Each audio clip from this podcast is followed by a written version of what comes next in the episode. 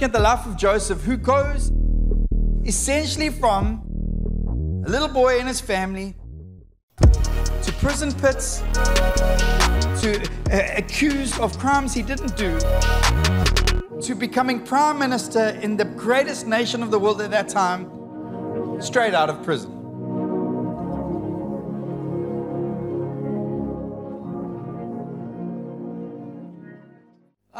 To tell stories. It's, a, it's one of the, the blessings and curses. If you, if you come to hang out with me, I'll have a story. I've got uh, stories for days. And um, my, my favorite thing to do is to tell a story before I preach, something relatable, just to draw you in. And I, and I often will tell a narrative and it'll go, we have this incredible introduction and then it'll have this amazing crescendo and just finishes so neatly and perfectly. And, and everyone will be laughing and Gabe, you're such a funny preacher. Wow, amazing. Tell us more stories, Gabe. And I'm like, I know, I know. It's just, uh, I want to be humble, but I'm really a great storyteller. Just want to put my life out there. And then I'll get home and my wife will go, yeah, great story, but it's not the full truth, that story. there was a hole in that story. Like you gave us all the all the good all the good bits, and it just it flowed so well. I'm like, yeah, Fiona, but no one wants to know those details, you know. We just want a great story that finishes well. So I always got to be a little bit careful. It's always a humbling thing to have your wife in the front row. She brings correction. It's okay, there was a hole in that story. And often uh, uh, that can be my nature. I like just, you know, give you the high points, give you the, the good points. You know, leave out the, the nitty gritty, the stuff that's maybe not so colorful, or doesn't fit so well in the narrative. And I, I, often get these sort of phone calls, and I got one a few years ago of a guy phoning me a cold call, telling me, hey, Mr. Phillips, you know what? We, I want to give you an offer that is just going to blow your mind. I'm like, I'm all up for it. Give, give me the offer. And he says, Have you ever wanted a six pack and biceps and a body that is just outstanding. I said, Well, I thought I had one already, but I mean, if you're telling me that there's more than this, I'm in. And like, Mr. Phillips, let me tell you, that could be yours because I'm phoning on behalf of a gym and I want to give you a membership. Yeah, that is the goal. You're going to get there. But I want to tell you right now, the membership, to get to that, it's just at the, the lowest rate ever. You won't even believe the monthly installments. They're just, it's almost I'm giving it to you for free, basically. Mr. Phillips, this is unbelievable. You know, there's so cheap and you just have six pack. It's going to be so cheap, it's not going to affect your monthly income at all. And six pack. Just imagine your wife is going to be oohing and ahhing. I'm like, more than she is already. I'm, oh, I'm, I'm pumped already on the phone. But as I'm on the phone, I, can, I just almost, I have this, this beautiful guiding voice in my life. It's the Holy Spirit and Fiona Phillips. Just, the, you know, beautiful. And in a sense, as I hear this narrative, I'm like, yeah, yeah, actually, hold, uh, hold up a minute, buddy. You're selling me on the, the beautiful entry point, and you're selling me on this amazing end goal. I know there's a hole in your story. You haven't told me I actually have to go to the gym. There's a hole in that story. You're telling me that I have to go and I've got to sweat. I've got to go in there with, with, with this body and try and squeeze in and next to all the, all the Greek gods who go in every day and are thumping their chests. And I've got to pick up some dumbbells and I'm like, and I'm going to look awkward. And also, I have to Instagram this whole journey because that's what millennials do. I don't want, I don't want that. There's a hole in your story, buddy. I, I'm out. And that's actually what I want to preach about today. I want to tell us this reality of this narrative. We're preaching a series on a man named Joseph. Genesis chapter 37 to 50 is this whole narrative. And if we start with the beginning, Joseph's story starts with a great crescendo. He is a man, like Martin Luther King Jr. says, I have a dream. And he had this succession of dreams where, where, where, where there was, uh, the sun, the moon, and the stars would bow down to him, that the 11 uh, sheaves of, of, of wheat would bow down to his. And in a sense, that he, the, the interpretation that he would raise to a position of prominence, that God had great things for him. And his father had already seen this greatness in him and had, shown his favoritism to his youngest at that stage of 11 sons. And he had made him a coat, a beautiful garment, a technicolor dream coat, and put on him as and identified this boy is made for greatness. I have a dream.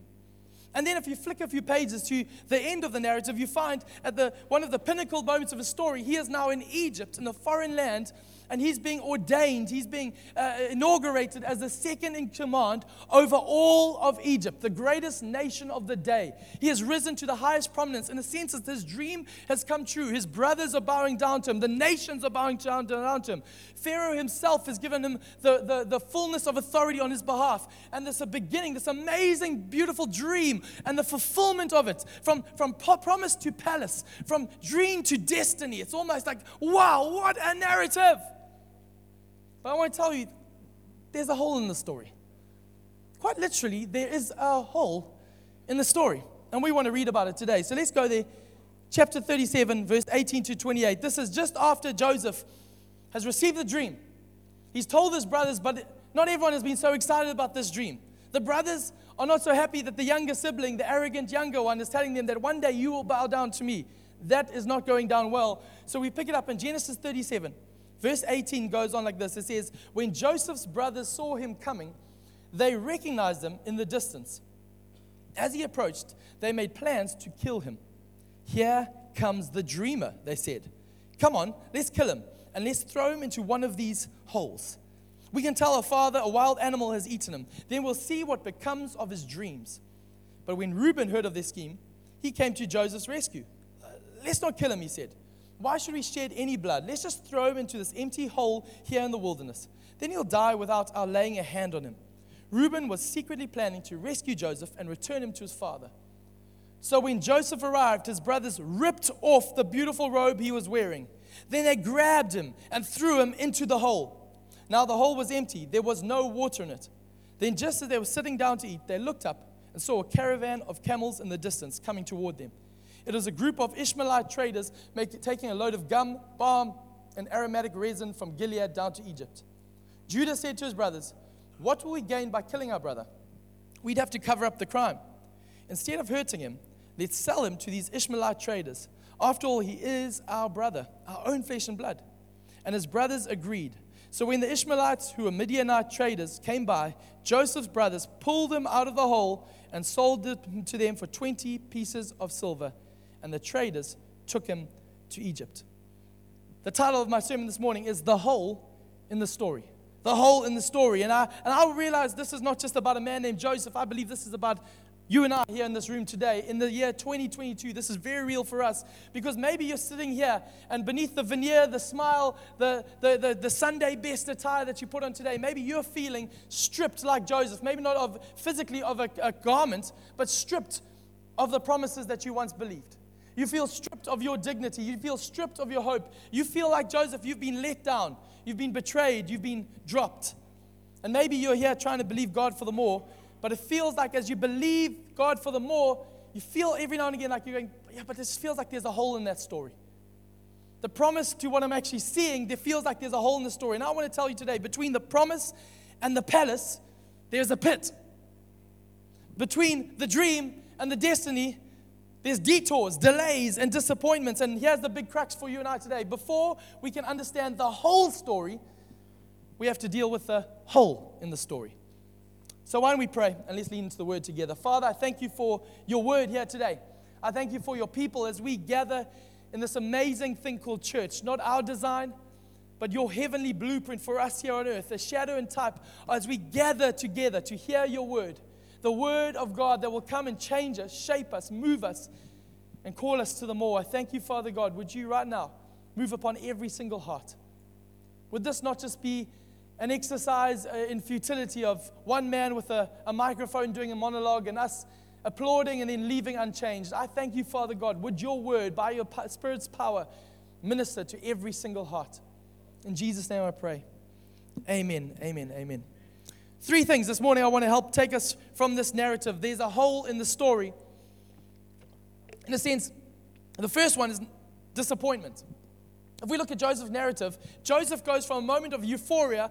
He's been given the favoritism of his father. He's wearing, he's looking really good. He's in incredible threads. He's, he's looking sharp. He's looking Instagram ready in his, in his multicolored outfit. He is just looking zhuzhy. He's now got dreams. He's waking up in the middle of the night with vivid dreams that he's going, they must be from God. He's sharing them with his brothers and his, his juvenile excitement. Hey, guys, guys, amazing. Don't you think this is incredible what God is speaking to me? And you guys, one day you'll all bow down to me and I'm going to have authority.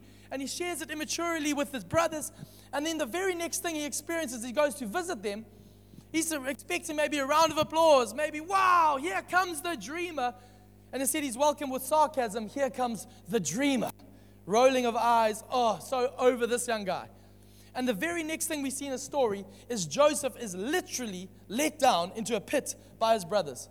The very people he has pinned and shared his hopes and dreams on, he gets let down by. He gets literally let down, let down into a pit. And as I started to read this narrative, I realized that actually there's a whole lot of us who are, I think the, the pervading emotion, a lot of Christianity these days is one of disappointment, hope deferred. And whether it's a, overtly and you say things like, my, you know, I, I, had pinned my hopes on my spouse, but look, look, what, look where that's gone. Look at the state of my relationship. Look what they've left me. Or, or we actually just, I, I actually expected more. My boss, or my so called friends, or my leaders, you know, people who, who said they'd be there for us, people who said they'd fight for us, people who said they'll stand by us, people who said they'll pray for you. But as you hear all that, you go, yeah, but there was a hole in that story. That wasn't really true. They left me, they abandoned me. And I, I really believe that I'm here today to remind us the number one hijacker of the promotion that God has for you and I in our lives, the more that He has for us, I believe, is getting stuck in the place of disappointment.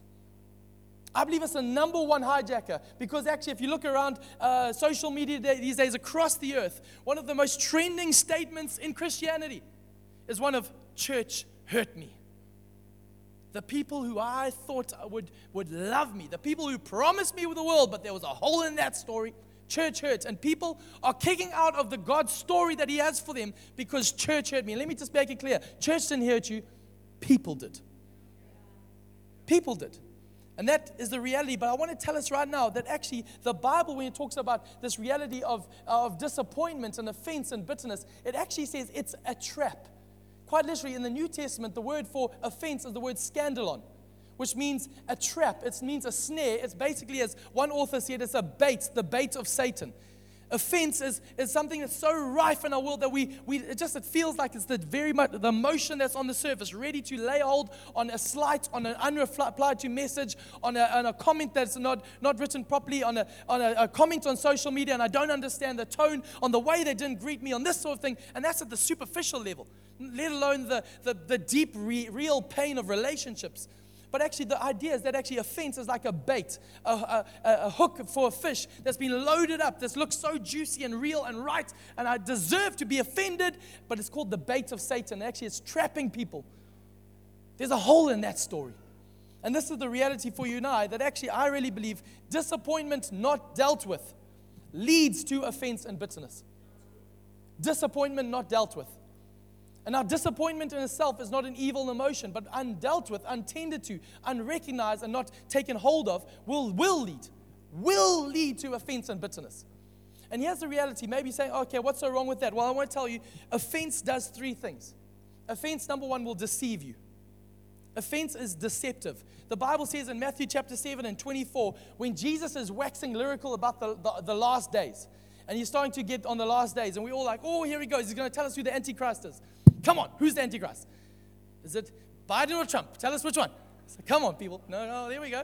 Come on, offense. Don't get offended. Don't get offended, people. Relax. But it's like, well, come on, the last days. But this is what Jesus, one of the things he says, he says, in the last days, many will be offended. And the very next thing he says is, and many will be deceived. Because offense will deceive you. It will color your vision and it'll leave you in a place far away from the promotion God has for you. Too many Christians are being disqualified because they think that they're justified to sit in the pit of offense. And that's the reality. It deceives you. And actually, uh, we've said it before, but so many people saying, oh, there's so many YouTubers saying, oh, who are the wolves in the sheep's clothing?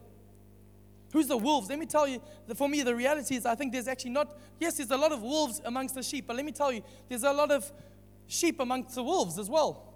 And what I mean by that is actually, I think many false prophets are sitting in the pews. Why? Because offense is not just, it's not, if, if you're going to get deceived, it's not just from a pulpit, it's actually within you. The Bible says many will be offended and many will be deceived. I think many of us are viewing life from a place of deception. But this is the reality. It doesn't just deceive you, offense will then deaden you. Hebrews 12, verse 15 says, See to it that no one fails to receive the grace of God Watch out for this that no root of bitterness grows up and causes you trouble, and by its many become defiled. Offense will call you, cause you firstly to start, it'll deceive you. You'll start seeing people, seeing uh, uh, uh, nuance that was not there. You'll start seeing and, and second guessing people's mo- uh, motives. You'll start getting so frustrated with people, you'll be unable to receive the grace for them because you're so offended and you say so justly and rightly deserved it'll deceive you, but then slowly you'll start deadening your heart. and you're unable to see the, the grace at all. You know it, I know it in a relationship, in a, in a marital relationship. As soon as there's offense in your heart, you start to second guess the way that, because she said that or he said that to me, and you start to get deceived, you start to second guess what there actually is in their hearts. And then after, just leave that for a little while. And then actually, I'm like, I don't even want to greet her. I don't even want to greet him. I'm just going to, I'm not going to, I don't want to cuddle. No, thank you. And our hearts are like that. And that's just in the, in the micro reality here. But thirdly, I want to tell you this is where it even gets worse. Offense will deceive you, it'll deaden you, and very quickly it'll demonize you. This is what the Bible says. The Bible says in Matthew 5, it says, Jesus talking says, Those who harbor bitterness and offense in their hearts are in danger of a living hell. 2 Timothy verse 2 says, Those who are offended with each other are easily taken captive to do Satan's will. Let me tell you, too many are being seduced into thinking that offense and bitterness and, and because of undealt with disappointment, being let down, betrayed, dropped, that actually I'm justified to be offended. And we live our lives like that. We get we so easy of being deceived, deadened, demonized. But this is the reality. You want, you want to know the cure for it is? Forgive. And let me tell you, it's easy to say, hard to do. So hard that Peter himself, when Jesus says, forgive your brothers, Peter goes, how many times do I have to do that though? Like, like what's the limit? Three, four, five? Jesus, tell me. Jesus says 70 times seven. And Peter, standing grade maths, is going, I don't even have enough fingers. Calculator, 70 times seven. What the heck is that number? This is hectic. Multiples of seven is really hard to do. But you know what? When he, under, when he hears a 70 times seven, Peter's response is this Hi, boy, that is hard. Lord, increase my faith. And that's what I want to say. To forgive someone is not about feelings, it's about faith. Not, Lord, increase my feelings towards Him. No, no, it's actually increase my faith. This is a spiritual reality. If you want to freedom from the pit of offense and bitterness and disappointment, faith is required to forgive. Not feeling like it. I'm not saying you have to feel like everything's better, and not that I have to feel like I, um, they are amazing now. You don't have to falsely love them. You just have to say, God, I need, your, I need faith do this. Let me to re- remind us that actually our freedom is not held by their apology, it's held by Jesus. Too often we're waiting when they apologize. No, no, no. Your future determines it. So often a lot of us are disappointed by man, but I also want to say, I think a lot of us are disappointed by God. Am I allowed to say that in church? The Bible says hope deferred makes the heart sick. I've heard narratives of people who've trained for, for and got promotions in, in, in, rugby teams and soccer teams, and they've had this, their eyes set on the prize for this reality. And just when they, they got the, the, the call up to the big squad, and when just when they've set their dreams to make this, this reality, all of a sudden they get injured and they feel their, their whole life is gone. But God, why? I worked so hard up to this. Or the job, I got all the way up here and then I get, get sidestepped the last time. God, what's going on? Hope deferred makes the heart sick. We say things like, God, you promised that I wouldn't be lonely. But it seems like there's a hole in that story. God, you promised that I would have a successful marriage. But it seems like there's a hole in that story. God, you promised that I'll have more than I've currently got. But it seems like there's a hole in that story. God, you promised that I'll be healed by now. But it seems like there's a hole in that story. Let me tell you the solution. If we are wrestling right now with disappointment in a sense, maybe you haven't even put those words to it disappointment with God, unmet, un- unfulfilled expectations, dreams. You're saying, God, what about me? I've prayed, I've given, I've attended, but it seems like I, have been forgotten here. Here is your, the recipe for freedom for you and I. The Bible says, put on the garment of praise. Isaiah 61 says, You've given me a garment of praise instead of a spirit of despair, instead of a spirit of heaviness, instead of a spirit of disappointment, you've give, we've given me a garment of praise. Now, what do I mean by that? In the, in the, the Bible tells us that Jesus, at the Last Supper, when he's breaking bread and describing the new covenant to his followers. In the midst of this holy moment of breaking of bread and pouring out of the wine, saying, This is my body, this is my blood. Tomorrow, this is going to be enacted and the fulfillment of this reality. In the midst of that, he says, Somebody here will betray me. They will let me down. They will drop me. They will let me down. He says, and not me, not me, Lord. And in that moment, Judas places his hand in the, in the, dips it in. And actually, if you fast forward, you realize Jesus in that same narrative, as he goes to the cross, one of the first things he cries out is, My God, my God, why have you forsaken me? Quoting Psalm 22. But in a sense, it, in, this, in, in this moment of, his, of anxiety, a moment of him giving his life for humanity, in that holy moment, man betrayed him, and it seemed like even God had. But this is what Jesus does in the midst of it. It says, after Judas had dipped his hand in the betrayal and, the, and Judas went out to sell him out for an amount of money, it says this they left that place, they sung a hymn, and went to the Mount of Olives. I just saw that this week. They sung a hymn. He's just been betrayed. He's on his way to a cross and he sings a hymn. And the word hymn is the word Hallel. It comes from the Psalms. And they would have sung, as good Jewish boys, they would have sung Psalm 113 to 118. That's what they sing at Passover. Psalm 113 to Psalm 118. And as I started to read that, wondering, what, what would Jesus potentially have been singing? Wasn't anything of the latest Hillsong or the latest Bethel? No, he would have sung Psalm 113, which says this. And one of the Psalms, the beginning says, The Lord lifts the poor from the dust, the needy from their holes. He sets them among princes. So I just read that, I thought, wow, Jesus, in that moment where there's betrayal to the left and betrayal to the right. So I'm going to sing praise. This is what I want to remind us that actually, you and I, our, our, our freedom, we cannot have offense and bitterness in our mouth and the praise of God at the same time. And praise breaks chains. Praise breaks chains because you start singing a superior reality that's beyond your feeling. I don't feel like this, but God, this is who you are. I don't, I don't, I don't feel like your freedom, but this is who you are. That's why for us, when we sing, we're revealing that yes, there's holes in the story, but there's a greater one who holds the story. And that's what we call to do. Number one is disappointment. Number two is darkness. I think of this reality of Joseph. He's been let down by his brothers. And then there's this moment as their voices become, they move around, they're talking, they're, they're skinnering, and how, what are we going to do with this boy? You can't leave him out here. Joseph is sitting at the bottom of a hole a cistern, a well. Uh, uh, there's no water in it. It's a forsaken well. Sitting there, he's bruised. He's been beaten up by his brothers. He's been had, he's stripped nude of his cloak. He's sitting there in sc- scrapes and pain and anxious. And he's sitting in the bottom of the hole, sitting there in his darkness. His eyes are trying to get accustomed to the light. And there's like a rat scurrying by, and there's soil on the side. And he's dirty, and he's going, How have I fallen so far? How did I wear that? I was parading around like the king of the family, getting dreams and visions for God, and I'm sitting half naked, bloodied and bruised in a hole. How did I get here? And I think a lot of us, we often get into situations where it feels like we can't see beyond our sin. We can't see beyond our situation. You know, this is, I want to tell you what the majority of Christianity is for the world, myself included at times, is this reality. I sin, I feel shame, I then feel sorrow, and then I say, Sorry, forgive me, Lord. Then the next week, I sin, I feel shame, I feel sorrow, then I say, Sorry, Lord. That was my routine for most of my teenage years. I've shared that many, multiple times, but struggling with a pornography addiction was all week indulging in my sinful nature. Then on Friday at youth and Sunday at church, I get there and I'm like, oh, what the heck am I even doing? I'm such a fraud. There's a hole in my story. I'm useless. And I'm standing there in that first song, I'm like, oh Lord, yeah, I'm terrible. I am dreadful. I'm so ashamed. Why do I do it again? Second song, I'm like, yeah, God, but you're kind. You'll forgive me. Third song, I'm like, I'll stand with arms high and heart abandoned. I'm going for you. Fourth song, I'm like, signing up to be a missionary to China. I'm like, this week, we'll never do it again. Monday, sin, shame, sorrow, sorry.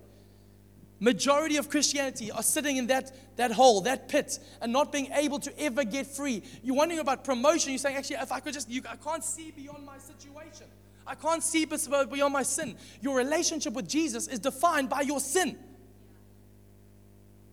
But here's the reality. You know, so often we sing. Maybe you say this I sing, I'm free at church. I sing, I've got the victory. But it feels like there's a that story because I still have addictions. I still have that secret obsession. I still have that proclivity to that temptation. But this is the reality for you and I today. I want to tell you, we have to put on the robe of righteousness we have to put on the robe of righteousness. What I mean by that, Isaiah 61 goes on, says in verse 10, I will rejoice greatly in the Lord. My soul will exult in my God, for he has clothed me with garments of salvation. He has wrapped me with a robe of righteousness. This is the reality. You see, uh, we've got a little boy, Benjamin, and uh, Benjamin is three, and he's got a, An addiction is the correct word with Spider Man. Spider Man, Spider Man, Spider Man. That's like, that's his guy. He loves him. And he's got this little outfit that was super cool. Uh, but now the problem is he's worn it every day for the last uh, six months and it's looking quite a tatty now. But he puts that one on again and again. I want the Spider Man outfit. And this has got pants, got a top, got a little, little, little mask on as well. Just, it's, a, it's just a, it's a whole deal. And Benji loves it. When he puts that on, oh, Spider Man. He is Spider Man. He's embodied Spider Man. He jumps there and he's shooting the webs. He's doing the whole routine, humming the, the, the theme song to himself. And, and there's amazing thing. I'm like, whoa, it's Spider Man. He'll run past, he'll stop, lift up his mask, and say, no, it's me, Benji. what? I'm like, wow, Benj, I didn't know that. Now, silly illustration, but let me tell you, as his father, even though he's wearing Spider Man outfit, I know that is not Spider Man. Just a little spoiler, don't tell him, but I'm, I'm pretty sure it's not Spider Man. That's not Peter Parker right there. That is Benjamin Asher Phillips, my son. Why? Because actually, he made, well, no matter what he puts on, the tattered robes of a Spider Man costume, his very DNA is my son. Let me tell you, the reality is the great exchange that we told about in the cross is that when Jesus died for you and I, it says that he took off us our sin and he put on us his righteousness. We became his righteousness. The Bible doesn't say we, we put it on so it falls off sometimes. No, no, it says we became it. We embodied it. He, by the cross, he changed our DNA. You, with all the holes in your story, he changed your DNA to become the very righteousness of God. Whether you've been following Jesus for 60, 70 years, or this is day one, from day one of putting your trust in Jesus, you get given the robe of righteousness, your DNA. And though you might parade around and put on a sinner's clothes sometimes and go, hey, look at me, I'm sinning, I'm messing around. Let me tell you, your father, you don't have to go, hey, dad, it's me. I'm actually, I'm actually trying hard. No, he knows who you are. You're his son. The thing is, you and I need to start believing that. Here's the reality for us is stop making promises to God and start believing his promises.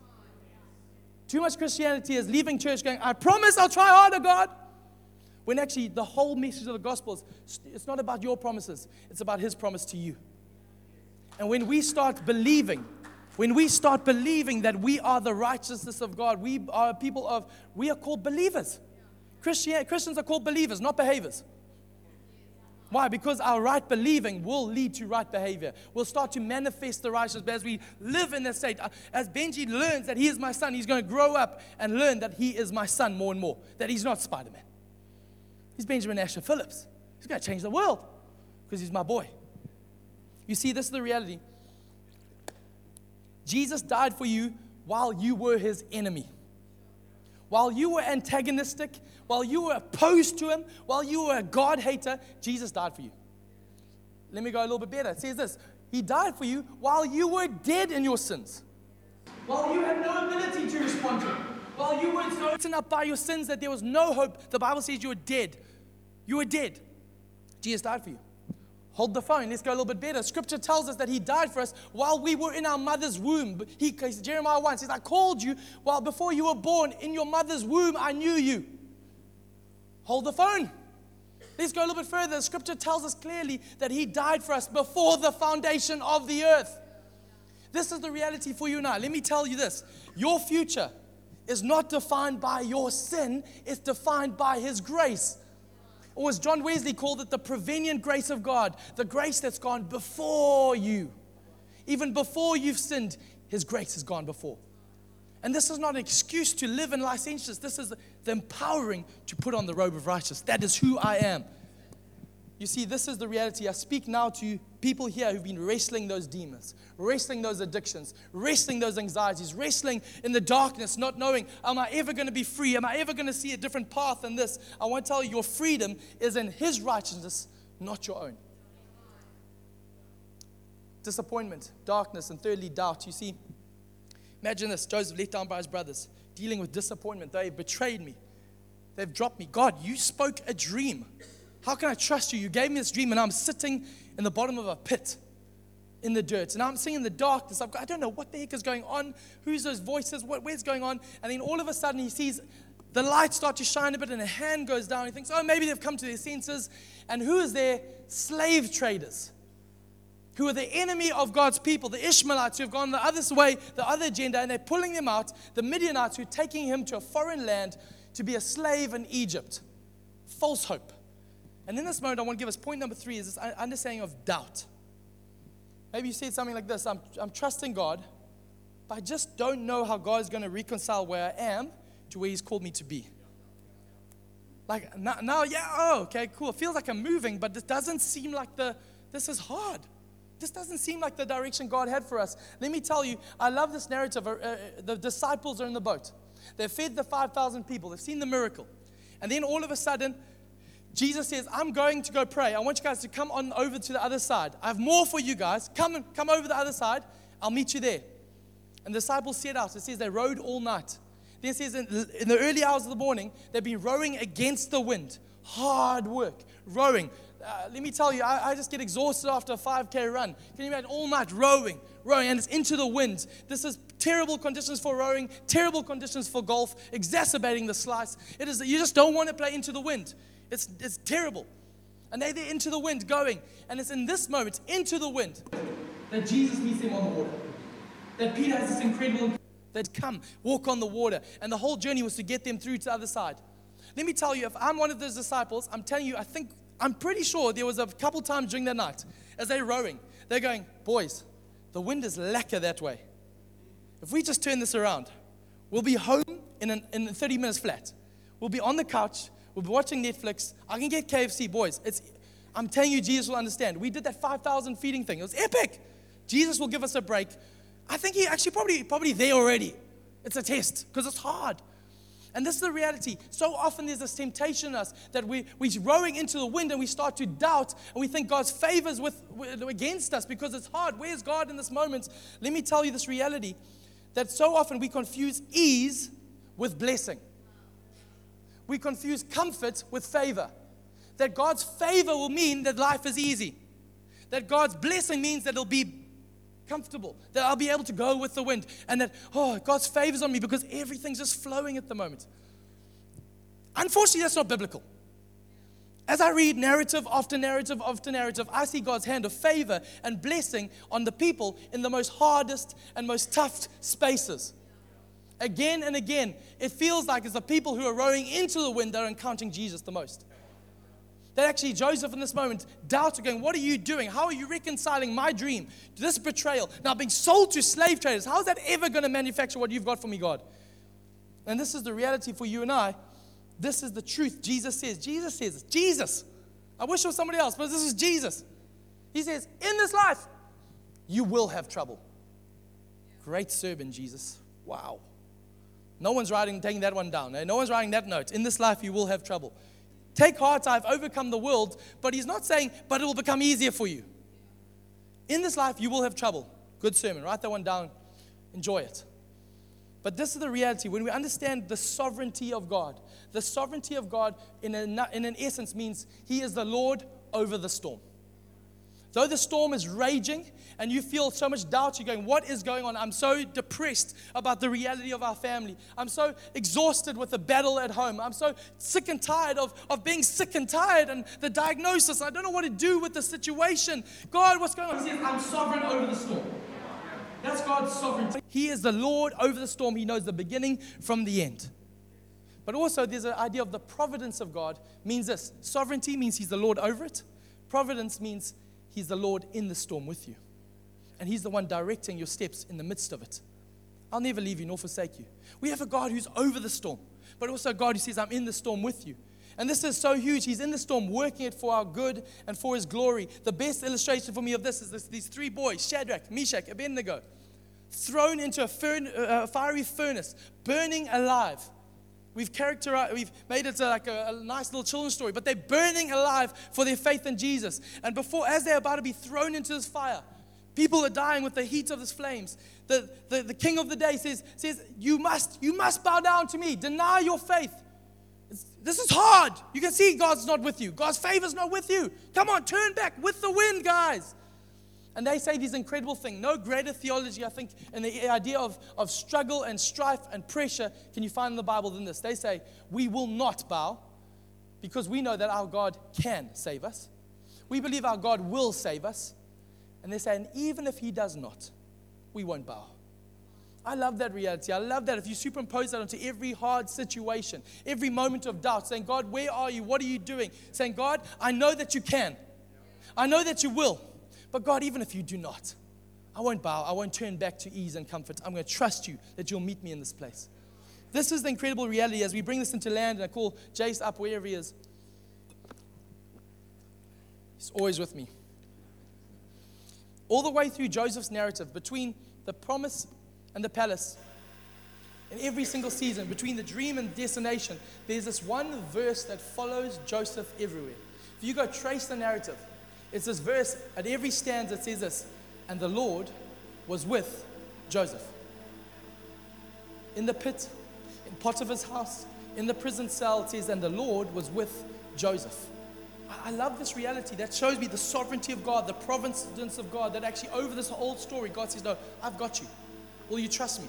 And this is the reality we bring this into land. Jesus does not see you through the eyes of your disappointment.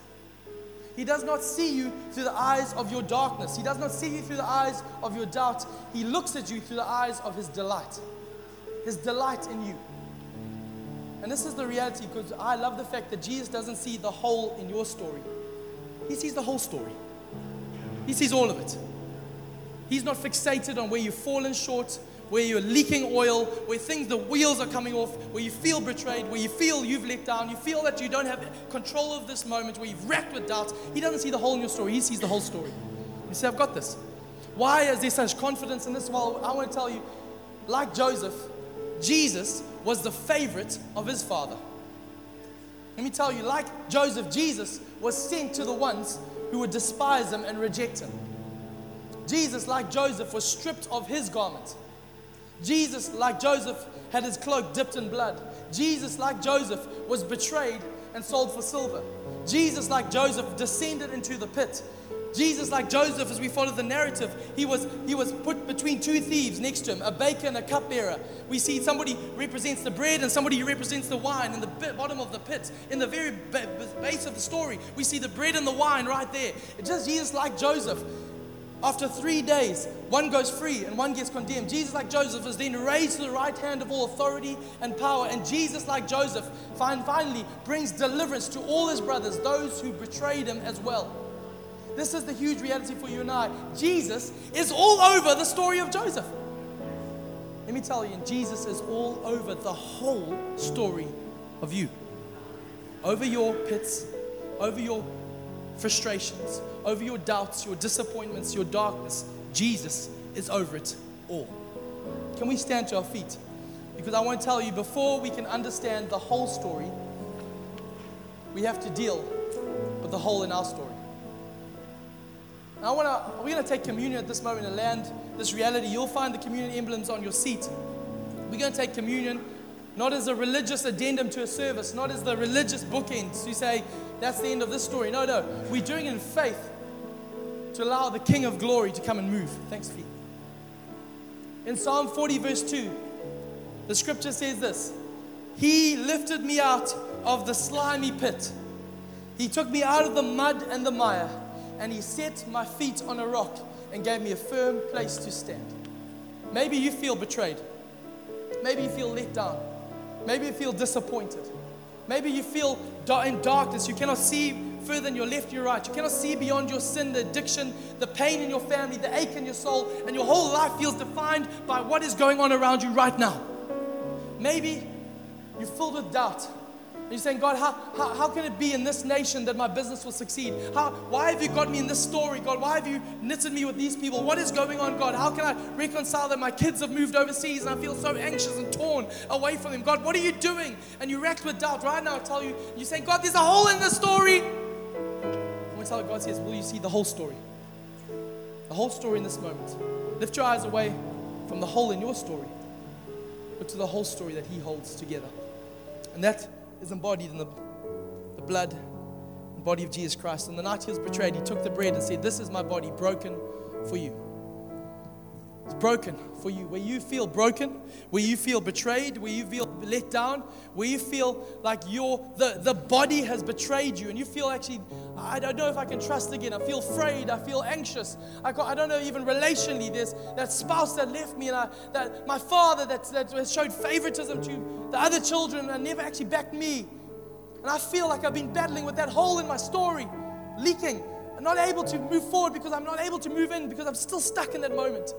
The body was broken for you in the midst of that betrayal. It was broken. So no matter what happens, you can be whole. Then Jesus took the cup. He said, This cup is a symbol, symbolism of the new covenant. My blood poured out for you in your darkest state, in your most sinful state, in your moment where you feel you have you've so sinned, you've so uh, sh- shaken your fist in the face of God, you've been such an enemy of God, you feel that actually your heart is so dead towards Him. His blood says it's more than enough. It's more than enough. The blood that sets you free while you're still his enemy. The blood that sets you free that while you're still dead. The blood that set you free when you were in the mother's womb. The blood that was shed before the foundation of the earth. The blood of the new covenant. The blood that is the whole story. The blood washed pages of our lives. Where we feel there's holes in our story. And we tell people we're doing well, but we're not. We tell people that we are righteous, but we're not. We're sinful. We're addicts. We're failures. We're frauds. We're liars. We're just excellent hiders of the truth. The blood says yes, and you too. That blood goes to the darkest space. Right now, let's take communion together, the body and the blood, and let's remind ourselves not of the whole in our story, but the whole story about our King Jesus.